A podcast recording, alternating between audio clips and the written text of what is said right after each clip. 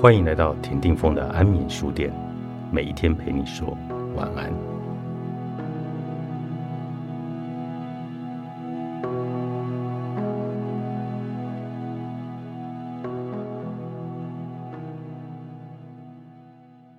我们常常把很远的未来放进现在有限的资讯中，想要此刻就将之论定，却因而变得过度担心。这是我看到的比我年轻很多妈妈的焦虑。孩子未来遥远得很，你不要先下判断，那肯定是很武断的。你现在的样子，真的是当初你爸妈想象得到的吗？我们都在变动很快的世界中长大，改变自己，适应环境或者变老。我们有些不变的东西，但也有些许多变动的轨迹。不要用某一种现状来评断人。尤其可塑性和变动性很大的孩子，否则你可能会被岁月狠狠地打脸。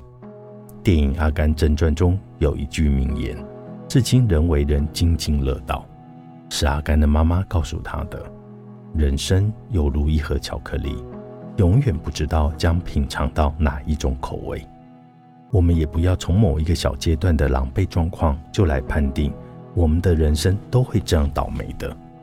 我们家最近也曾发生一件事，由于大家也很关心彼此的小孩，年轻妈妈对于小孩会有什么样的关切，比我还要急。于是小孩都上了很多的才艺课。我其实不想逼孩子学什么，不过独生子女喜欢有伴，热爱和朋友一起，所以也想要跟着去学，像钢琴、英语、乒乓球、素描。在我看来。他喜欢有伴，胜于学到些什么。自动说要学，但并不想练习，就成为他的常态。平时少根筋，不管学什么都是回来就算了，没有什么自动自发苦练这件事。若是逼他，他就泪眼汪汪装可怜，很像那一只邪猫剑客。到了青少年时期，如果我想要提醒他，那你是不是该练习了呢？这个逐渐叛逆的少女肯定会给我一个大白眼。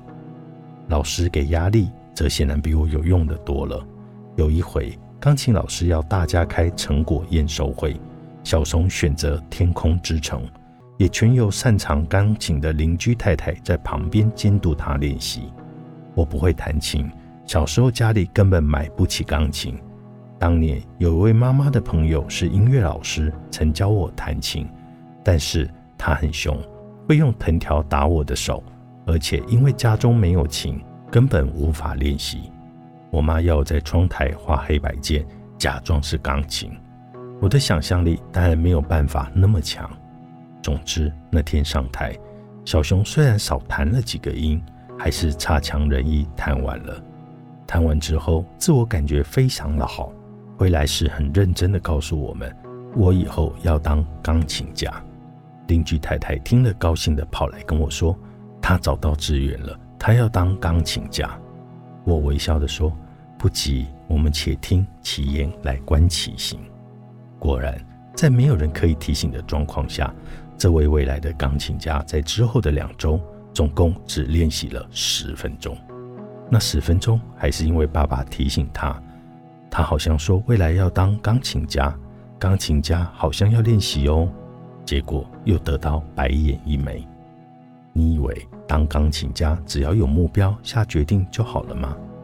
我也不是什么相信船到桥头自然直的妈妈，但我也一直跟超亲急切的妈妈说，孩子的未来啊，恐怕跟你想的不一样，因为未来的世界还剩下什么工作给人类，不是此刻可以想象的。你不要试图用单一的事件或状况就把孩子的未来想完。如果你问我有什么能力是不会被淘汰的，我会说解决问题的能力。有趣的是，看完蔡依林演唱会，女儿又说我要当蔡依林。你以为那么简单吗？我找了蔡依林如何艰苦自律的文章给她看，果然第二天就没有再提起这个愿望了。孩子啊，你真以为跟神仙教母许愿就有用吗？世上任何妈妈，就算是武则天。教出来的孩子也一个比一个不行。人也不是为了立一个志愿就一定会到达他要的远方。远方的路实在曲折。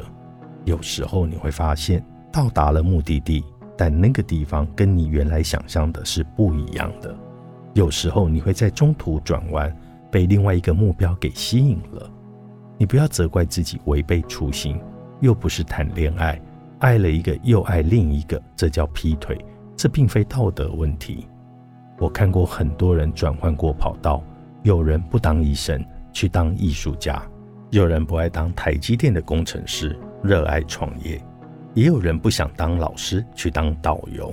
很多的企业也转过弯。阿马荣刚开始是卖书的。马云刚开始只想开翻译社，卖点小东西来弥补亏损。而李嘉诚的人生目标，他自己说过，本来只是要开一间小餐馆。就算是台积电刚开创的时候，也不知道晶片会是几纳米。你不断的走着，然后你才有可能看到你真正想爬的那座山，那座山上才写着你的名字。就算你到达了那座梦想中的山。站在高处，你还会看到另外一座远山，于是你也可能再爬一座山。